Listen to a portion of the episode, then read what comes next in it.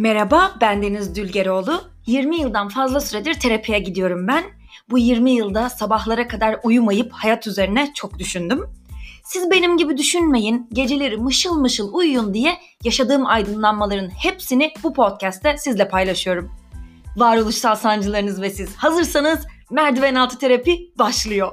Ha bu arada yeni bölümlerimi kaçırmamak için beni takip etmeyi unutmayın.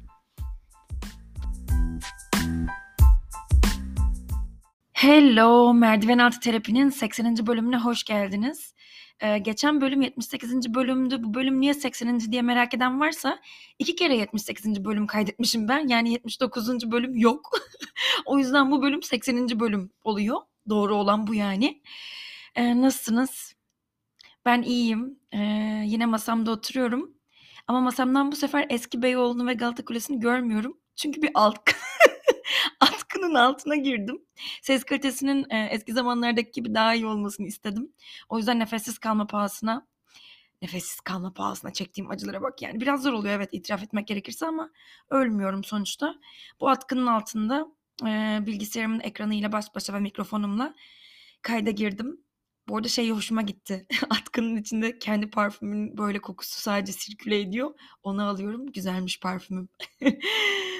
ben e, önce sufle, sonra üstüne baya bir dondurma, yer fıstığı, bir tane de tost yedim. Patlayacak gibiyim. Regl olduğum için diye açıklamak isterdim ama dürüst olacak olursam bence stres olduğum için oldu. Çünkü bu bölümde anlatacağım hikaye benim e, yıllardır çeyizimde sakladığım anlatacak mıyım, anlatmayacak mıyım bu hikaye benimle mezara mı gelecek bir türlü karar veremediğim bir hikayeydi. Ama sonunda o sandıktan onu çıkarmaya karar verdim. Ve her ne kadar artık kendimi hazır hissediyor olsam da sanırım biraz e, çekiniyorum hala. Neden bilmiyorum. Bu sefer farklı bir şey açacakmışım gibi hissediyorum. Neyse ben konuya en başından gireyim. Siz de yeterince meraklandıysanız.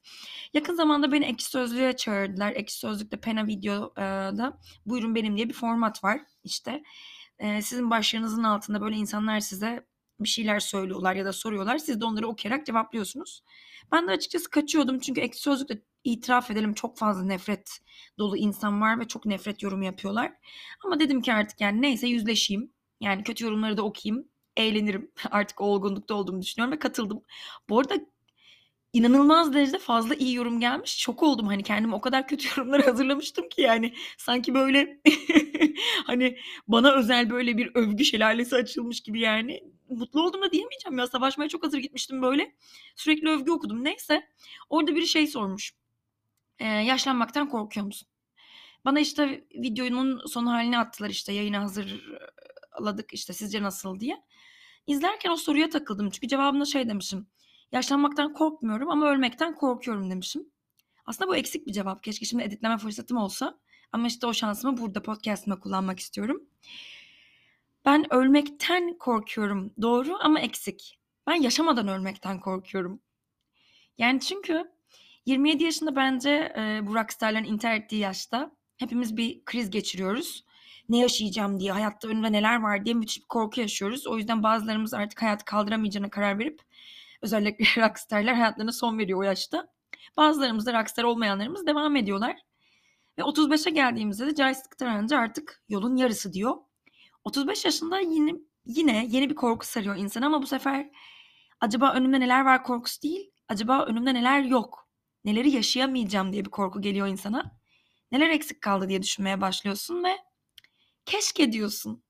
Ve keşke demek insanı bence yaşarken bile öldüren bir şey. O yüzden ara ara test ediyorum ben kendimi böyle hani benim keşkelerim var mı diye. Şimdi diyorum işte böyle hani olur ya memleketimizde hiç olmazdı bir canlı bombaya denk geldim diyelim. Evimde yakın malum İstiklal Caddesi'ne ve metroya sık sık kullanıyorum biliyorsunuz. Diyelim ki birden böyle aniden öleceğimi anladım o patlamadan önceki o saniyede üzülür müyüm diye düşünüyorum hani acaba yeterince istediklerimi yaşadım mı yoksa gözüm arkada kalır mı diye.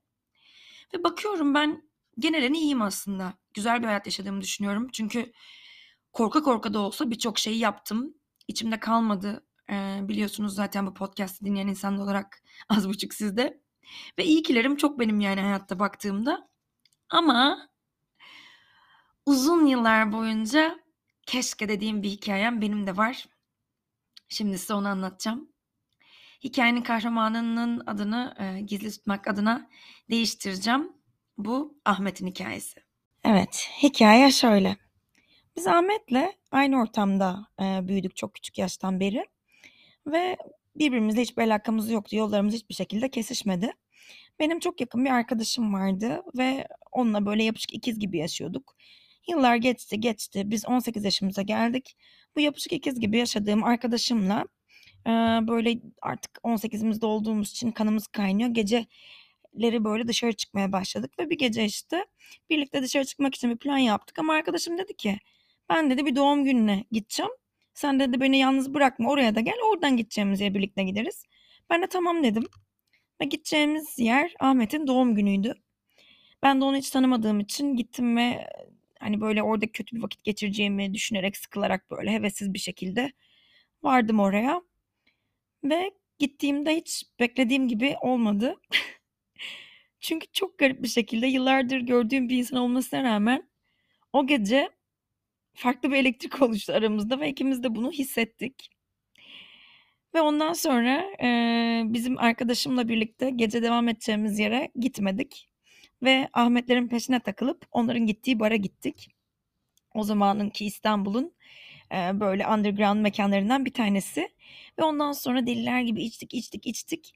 Ve sonra Ahmet böyle gizli bir köşede benim elimden tutup beni tuvalete götürdü. Ve tuvalette kabinin içine girdik. Ve öpüşeceğimizi anladığım anda ben kaçtım. Çünkü o gece yanımda olan o yakın arkadaşım Ahmet'ten hoşlanıyordu ve ben bunu biliyordum ve ona böyle bir şey yapamazdım. Ama çok inanılmaz derecede böyle bütün o heyecanım içimde kaldı böyle. O harlanmış olan alev yanmaya devam etti. Ve o yüzden biz Ahmet'le buluşmaya başladık. Ama hiçbir şey yaşamadan çünkü ben bu arkadaşıma ihanet etmek istemiyordum. Sanırım o da bir şekilde biliyordu. O yüzden e, farklı farklı mekanlarda buluşuyorduk. Ve ikimiz de böyle hiçbir şey yokmuş gibi ama bir şeyler olduğunu bilerek, o odadaki fili hissederek e, sabahlara kadar konuşuyorduk, içiyorduk, hayat üzerine tartışmalar yapıyorduk. Bu böyle yıllarca geçti.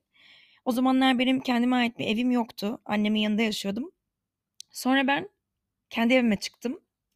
Ve kendi evime çıktığımda Ahmet oraya gelmeye başladı. Ve biz yine hiçbir şey yaşamadan her zamanki gibi sadece konuşarak ama aramızda o elektriği hissederek devam ettik. Sonra bir gece dedi ki bana ben bu gece ee, sende kalacağım. Tamam dedim gel bende kal. Ve o gece inanılmaz derecede fazla eğlendik birlikte böyle. Neler yaptığımızı hatırlamıyorum ama böyle hani neredeyse aramızdaki elektriği bile unutturacak kadar çok eğlendik ve böyle kendimizi kaptırdık o neşeye.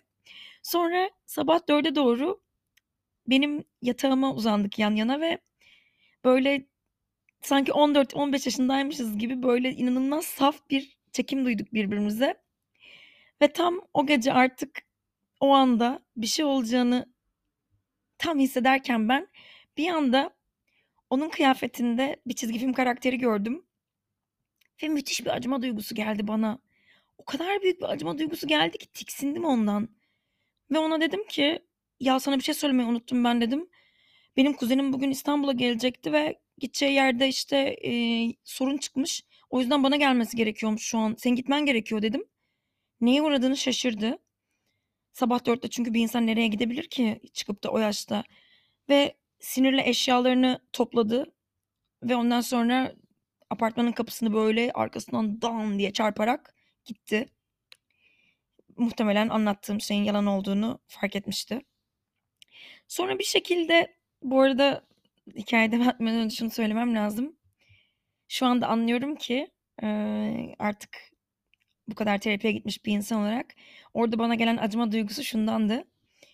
Ben kendimi içten içe değersiz hissettiğim için ve ezik bulduğum için o benimle bu kadar samimi bir şekilde ilgilendiğinde benim kadar değersiz bir insanı değerli zannettiğine göre o da değersiz ve ezik biri olmalı diye düşünmüş, hissetmiş olmalıyım içimde.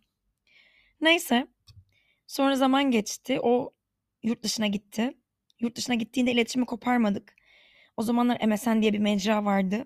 Ee, internetten konuşmak için, chat yapmak için o zamanların popüler tabiriyle. Ve biz oradan konuşmaya başladık. Ve o kadar derin şeyler konuşuyorduk ve o kadar zevkli bir konuşma oluyordu ki Ahmet şöyle bir şeye başladı. Konuşmanın en vurucu cümlesinde genelde o cümleleri ben ediyordum. Hatta bir keresinde bana sen tanrı mısın senden korkuyorum demişti. bir anda bir gece şey dedi. Bu konuşma bundan daha iyiye gidemez. Şimdi ikimiz de çıkalım dedi. Ve bir anda ikimiz de offline olduk. Ondan sonra her gece bunu yapmaya başladık. O öğretti daha doğrusu bunu yapmayı bana o sayede yapmaya başladık. İkimizden biri konuşmanın zirvesini oluşturacak böyle artık üstüne daha yüksek bir laf söylenemeyecek bir şey söylediğinde ikimiz de offline olup çıkıyorduk. Ve sanırım o yüzden de hep tadı damağımızda kalıyordu ve daha fazlasını istiyorduk. Neyse sonra Türkiye'ye geri döndü. Ama Türkiye'ye geri döndükten sonra bizim aramızdaki bu şey böyle devam ederken sanırım onun gerçek bir ilişkiye ihtiyacı oldu ve bir yabancı kız arkadaşı oldu. Sonra o kız arkadaşıyla birlikte bana benim evime gelmeye başladılar. Ee, hep birlikte gülüp eğleniyorduk. Sonra bir gece e, onlar bende kaldılar ikisi birlikte. Sonra gittikten sonra ikisi birden e, Ahmet bana mesaj attı ve dedi ki e, dün gece dedi bir şey oldu. Kız arkadaşımla yakınlaşamadık ve o bana dedi ki Deniz'le senin aranda bir şey mi oldu? Bu yüzden mi bana dokunamıyorsun? Ve ben de bir şey diyemedim. O yüzden galiba aramızda olan şeyleri anladı ve artık seninle görüşmemi istemiyor dedi. Kız görüşmemizi yasakladı. Ama tabii ki bu bize engel olamadı. Bu sefer kızdan gizlice görüşmeye başladık. Her zamanki gibi yine benim evimde. Yine hiçbir şey yaşamadan yani somut olarak birbirimize değmeden. Neyse böyle devam ederken bir gün bana dedi ki seni arayacağım. O günü hala hatırlıyorum. Yani Nişantaşı'ndaki evimde yaşıyorum. Işıklar kapalı. Telefonumun şarjı az olduğu için şarj aleti prizde ve duvarın dibinde yerde oturuyorum. Nedense ışıkları da açmamışım. Herhalde kötü bir konuşma olacağını hissetmişim. Ya da belki konuşma kötüye gittiğinde kalkıp kapadım. Hatırlayamıyorum şu an tam detayını. Neyse bana dedi ki ben kız arkadaşımla birlikte yurt dışına gideceğim dedi. Ben de e dedim ne diyorsun yani buna dedi. Git dedim. Ondan sonra çok sinirlendi ve bana dedi ki ben gideceğim dedi ve sen de hep o çekici sarışın bekar kız olarak kalacaksın ve yalnız öleceksin gibi böyle tınlayan en azından bir şey söyledi. Hayatında bana söylediği tek kırıcı laf olabilir. Sanırım canını yaktım diye düşünüyorum ve o da benimkisini yakmak istedi. Ve ben çok ağladım ama engel olmadım. Ondan sonra o gitti gerçekten de yurt dışına. Ve orada kendine yeni bir hayat kurdu. Ben de kendime yeni bir hayat kurdum. Ama daha sonra ilişkiler yaşamaya çalıştım, yaşadım da. Ve gerçekten de gördüm ki bir insanla derin bir bağ kurmak, bir duyguyu yakalamak kolay ama o duyguyu büyütmek çok zor. İnsanlar bu kadar emek vermiyorlar. Gerçekten insanlar konuşmayı en heyecanlı yerinde kesip bir sonraki gece daha da heyecanlı olsun diye uğraşmıyorlar. İnsanlar tüketmek istiyorlar. Heyecan varsa onu sonuna kadar yaşayıp dibini ekmekle sıyırıp sonra yeni bir tabağa geçmek istiyorlar.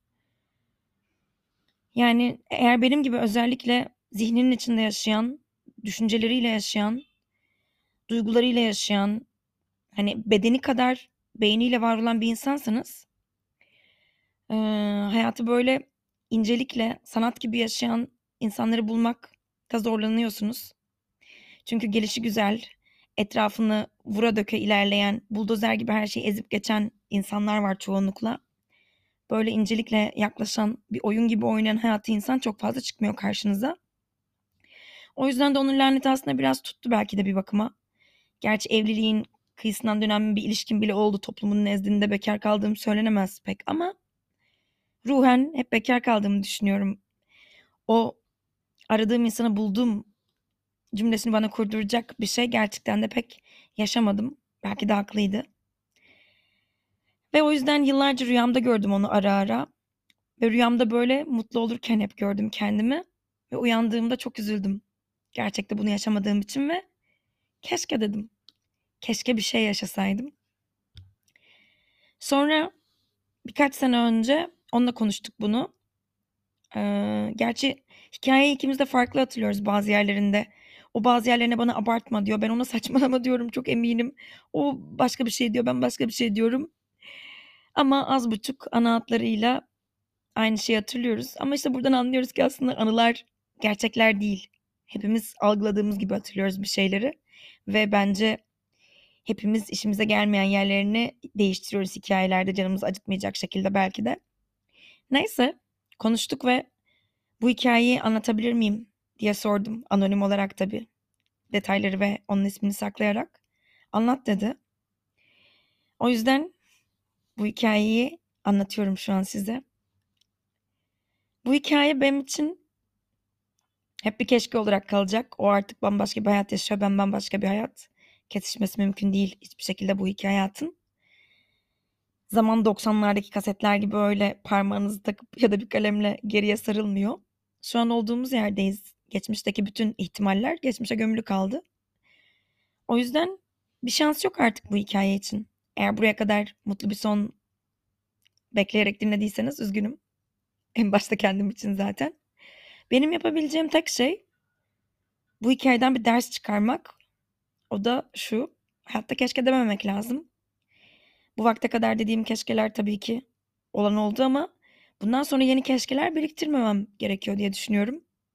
O yüzden bundan sonra korkarak da olsa ben işin ucunda beğenilmemek, egomun incinmesi, terk edilmek, kalbimin kırılması da olsa bütün bunları göze olarak alarak o hikâyeyi yaşamayı ve, eee, sonucunda ne olacağını görmeyi seçeceğim. Çünkü başka keşkelerim olmasını istemiyorum ben.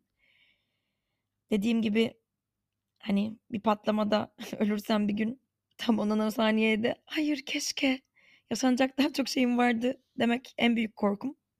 O yüzden sonu kötü de bitse, kalp kırıklığıyla da bitse her şeyi denemek istiyorum. Açıkçası bunu söylememin sebebi uzunca bir süre ben ilişki yaşamaktan çok korktum ve kaçtım. Dediğim sebeplerden ötürü ya incinirsem ya üzülürsem diye. Ama yakın zamanda 2 tane kitap okudum. Eee, birincisi Alain Badiou'nun Aşka Övgü kitabı. Eee, Fransız bir filozof kendisi ve orada şundan bahsediyor. Fransa'da bir dating uygulaması çıkıyor. Bu, eee, bildiğiniz, işte, app'lerden bir tanesi ve diyor ki "Burada eşleşmeleri o kadar iyi yapıyoruz ki, eee, size mükemmel bir eş buluyoruz ve hiçbir şekilde bu sayede kalbiniz kırılmıyor. Garantili bir aşk." Ve aslında buradaki paradoks da şu: Garantili bir aşk varsa önünüzde her türlü bunun, eee, ilişkiyle biteceğini, o insanla evleneceğinizi, işte, artık neyse kafanızdaki mutlu son, ona ulaşacağını biliyorsanız bu garanti sizin korku duymanızı engeller ve korku aslında heyecanı yaratan şeydir, risktir. O yüzden riskin olmadığı bir yerde aşk olmaz. Bu bir iş anlaşması olur. 2 tarafın da imza attığı, "Okay, bu işte birlikteyiz." dediği, el ele gittiği, çok garantili, çok huzurlu ama heyecanın hiç yer heyecana hiç yer olmayan bir buluşma olur. Ve bunun üzerine bir kitap daha okudum yakın zamanda. Eee, Jung-Chul Han'ın Palyatif Toplumu. Günümüzde Acı kitabın diğer ismi.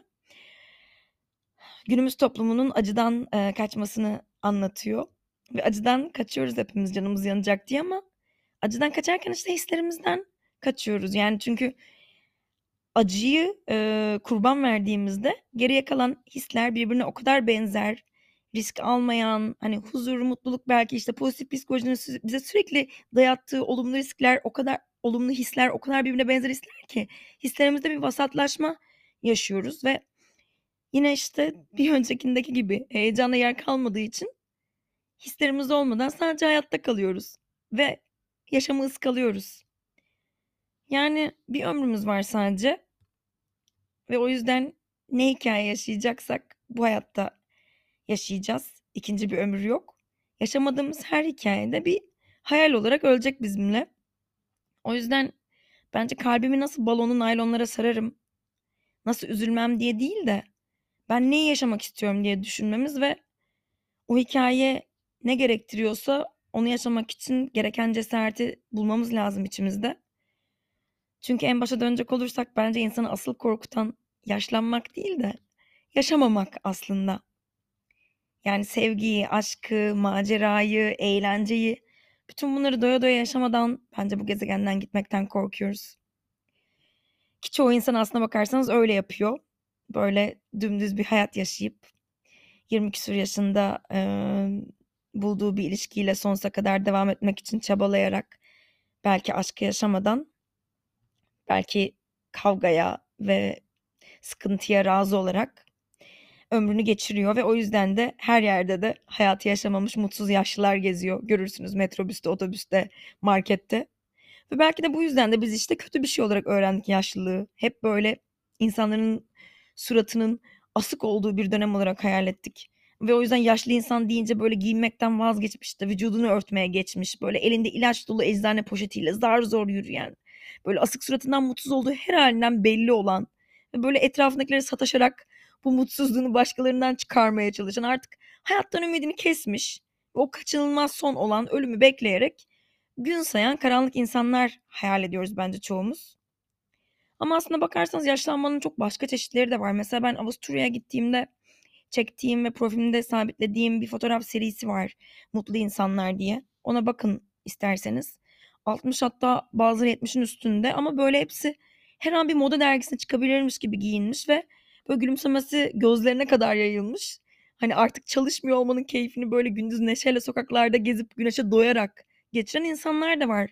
Yani baktığında yüzlerini anlıyorsunuz. Belli ki iyi yaşamışlar. Belli ki keşkeleri yok yani. Keşkesi olan insan öyle gülemez. Belki de bu yüzden işte benim idollerim hep yaşlılığında tanıdığım kadınlar işte. Mina Urgan var, Iris Apfel var, Sezen Aksu var, Fran Lebowitz var, Nan Golden var, Meryl Streep var, Aysel Gürel var, Fikret Şeneş var, Tom Uyar var. Yani bu kadınların hiçbiri eczane torbalarını ellerine alıp böyle toplu taşımada kime sataşsam diye bakınmadılar. O yüzden bilmiyoruz biz bu kadınları. Bu kadınlar her yaşlarını ayrı bir güzellikle yaşadılar. Yazdılar, söylediler, çektiler filmlerini, bestelediler şarkılarını. Böyle yaşım 40, 50, 60 hatta 100 oldu bile demediler. Ayrı Sepfer bugün 101 yaşında. Benden geçti deyip bir kenara çekilmediler. Her yıl yeni bir hevesle yaşayıp hakkını verdiler. Ama elbette yaşlandılar onlar da her insan gibi. Çünkü insan biyolojik bir canlı sonuçta ve doğa hep uğraşıyor her canlıyı eskitmek için. Ama şöyle bir şey var. İnsan da bu gezegene geldiği günden beri doğaya karşı uğraşıyor ve sürekli ilerliyor. Teknoloji var, bilim var, tıp var. Sene 2023 ve yaşadığımız bu dönemde artık insan yaşlanmamak için de birçok yol kat etti, yöntemler geliştirdi. O yüzden açıkçası benim fikrimi soracak olursanız elbette sonunda öleceğiz. Elbette sonunda yaşlanmamızı durduramayacağımız bir noktaya geleceğiz ama bize ayrılan bu zamanı biraz daha uzatmaya çalışmak, hani bu güzelliğimizi, neşemizi biraz daha korumaya çalışmak bana mantıklı geliyor. O yüzden de bana sorarsanız siz de faydalanın derim bu imkanlardan ve bu neşe dolu gençlik yıllarını olabildiğince uzatın. İnsanın aklı sonuçta mücadele etmesi için var doğayla ve insan tarih boyunca her alanda kullandı bunu. Siz niye kullanmayasınız ki? en kocaman kahkahanızla bence gittiği yere kadar göğü, yeri hatta böyle denizleri falan inletin yani. En güzel sürprizlerle heyecanla şaşırmanın tadını çıkarın hep. Böyle bir kenara çekilmeyin benden artık geçti diye ve tüm duygularınızı doyasıya yaşayın zamanın size el verdiğince. O yüzden şimdi reklamlara geçiyorum ve size bu konuyla ilgili bir ürün önermek istiyorum. Sebamed'in yeni ürünü Wrinkle Filler. Yani Türkçe'ye çevirecek olursak e, kırışıklık doldurucu. Bu kırışıklık karşıtı ve dolgunlaştırıcı bir krem. İçinde 3 zincirli bir hyaluronik asit kompleksi var. Hyaluronik asit ne derseniz aslında insan vücudunda doğal olarak bulunan bir madde kaslarda, eklemlerde, göz sıvısında ve ciltte var. Ve ciltte tutma özelliği olduğu için de cilde esneklik sağlıyor. Sebamed'in bu wrinkle filler'ı da hyaluronik asit dışarıdan veriyor cilde. Ve Almanya'da yapılan bir araştırmanın sonucuna göre 4 haftada ciltte dolgunlaşma, kırışıklık görünümünde azalma, nemlendirme ve pürüzsüzleştirme sağlıyor. Eğer bence de hayat yaşımdan daha fazlası, hatta çok daha fazlası olmalı diyorsanız podcastimin açıklamasındaki linkten detaylara bakabilirsiniz. Yaşadığınız duyguların izi bence yüzünüzde kalmak zorunda değil. Zihninizde ve kalbinizde güzel anılarla kalması yeterli bence. Ve güzel anılar biriktirirseniz, bu hayata doyarsanız, veda vakti geldiğinde tabii ki yani hangi veda üzmez ki insanı yine üzülürsünüz. Ama belki böyle güzel bir sofradan tok kalkar gibi daha bir ayrılmaya hazır hissedersiniz kendinizi. Sonuçta son kaçınılmaz. Elbet gelecek bir gün ama bu sonun duygusunu belirlemek, hüzünden ziyade tatmine çevirmek bence bizim cesaretimize yani yaşama cesaretimize bağlı. Ne kadar şimdi cesurca yaşarsak yarın o veda vakti geldiğinde o kadar daha rahat olacak bence içimiz. O yüzden bölüm sonu için de bu hayatı doya doya onu deli diyenleri hiç umursamadan yaşamış bir kadının yazdığı ve yine cesaretiyle, hikayeleriyle herkesi kendine hayran bırakan bir kadının seslendirdiği bir şarkıyı seçtim. Ya da şarkı beni seçti bilmiyorum. Son ses açın ve şarkıya eşlik ederek bağırın. Lütfen rica ediyorum bunu sizden. Her ne yaşadıysanız yaşadınız. Her neyi kaçırdıysanız kaçırdınız. Kalbinizi kime kırdırdıysanız kırdırdınız. Ama şimdi yeni bir an. Çiçekleriniz dökülür her mevsim. Sonra yeniden açar. Ümidinizin boynu bükülür. Sonra deniz bin defa taşar. Hayat yaşamak için lütfen daha fazla beklemeyin. Yarın değil, şimdi başlayın. Yeni hikayeler sizi bekliyor çünkü bir yerlerde. Bir sonraki bölümde görüşmek üzere. Güle güle.